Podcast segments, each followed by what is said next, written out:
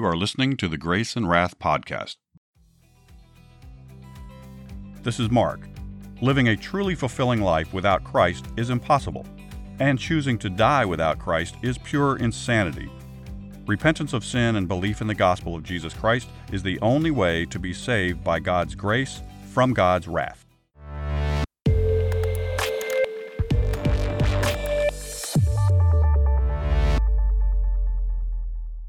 Welcome back to the Grace and Wrath podcast. If you're new to the show, welcome.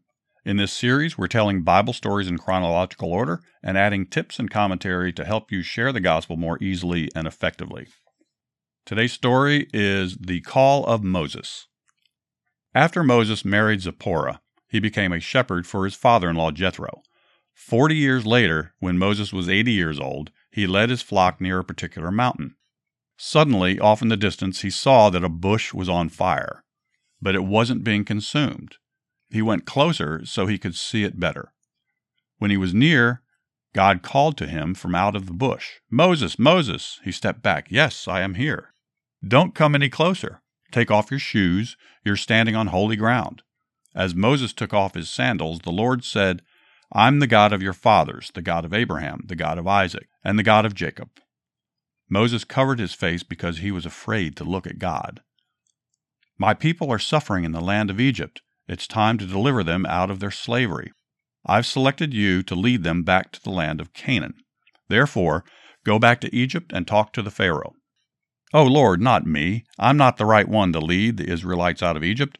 I'm not able to talk to Pharaoh. God was patient with Moses. I'll be with you when you think of this mountain. You'll remember that I sent you. Go to Egypt and bring my people back here to worship. Moses said, But if I stand before the people and say, The God of your fathers has sent me to you, they'll say, What God? What's his name? What shall I tell them? God said, I am who I am. Tell them, I am sent you to them. I am the God of Abraham. I am the God of Isaac. I am the God of Jacob. The people will listen to you, but Pharaoh won't. Therefore, I'll strike him with a hard blow. When I'm done, he'll finally let my people go.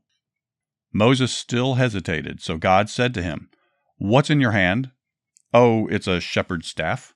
Throw it on the ground. He threw it on the ground, and it became a poisonous snake. Moses jumped back in fear. Then God said, Reach out and pick up the snake by the tail. Moses grabbed the tail, and instantly the snake once again became a shepherd's staff. God said, Put your hand inside your shirt. Moses did and when he pulled it out, it was covered with leprosy. Put your hand back in your shirt. He did, and when he pulled it out, the leprosy was gone. God said, Show the people these signs, and they'll believe you. Oh, Lord, I've never been able to talk well. I have a speech problem. Moses, who made your mouth? I'm the one who causes a person to be deaf, mute, blind, or seeing. Go and do as I say. I'll help you talk, and I'll teach you what you're to say. Moses bowed his head. Lord, I just don't want to go. Please send someone else. With this, the Lord became angry. Your brother Aaron is coming to meet you. He speaks fluently. Take him and go to Egypt. So Moses went to Jethro and asked permission to return to Egypt.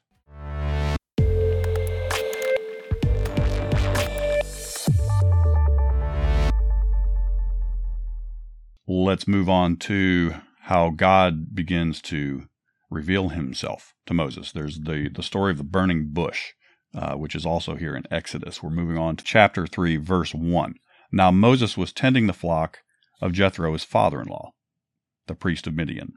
And he led the flock to the back of the desert and came to Horeb, the mountain of God. And the angel of the Lord appeared to him in a flame of fire from the midst of a bush. So he looked, and behold, the bush was burning with fire, but the bush was not consumed. Then Moses said, I will now turn aside and see this great sight, why the bush does not burn. So when the Lord saw that he turned aside to look, God called to him from the midst of the bush and said, Moses, Moses. And he said, Here I am. Then he said, Do not draw near this place. Take your sandals off your feet, for the place where you stand is holy ground. That's verse 5. Little commentary here from Ray Comfort about that.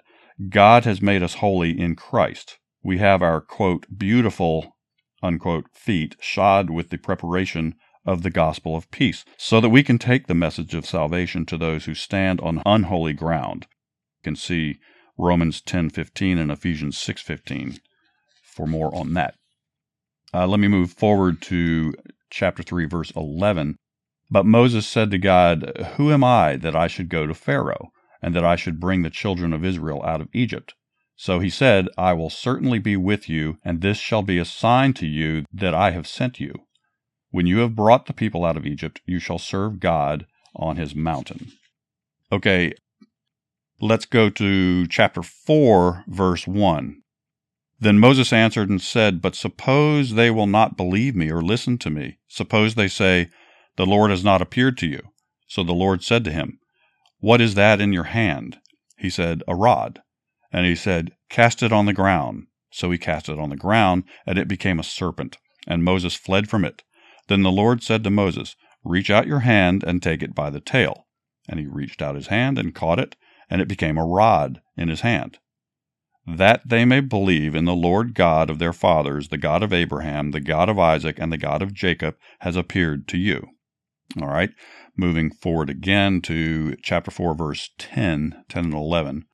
Then Moses said to the Lord, O my Lord, I am not eloquent, neither before nor since you have spoken to your servant, but I am slow of speech and slow of tongue.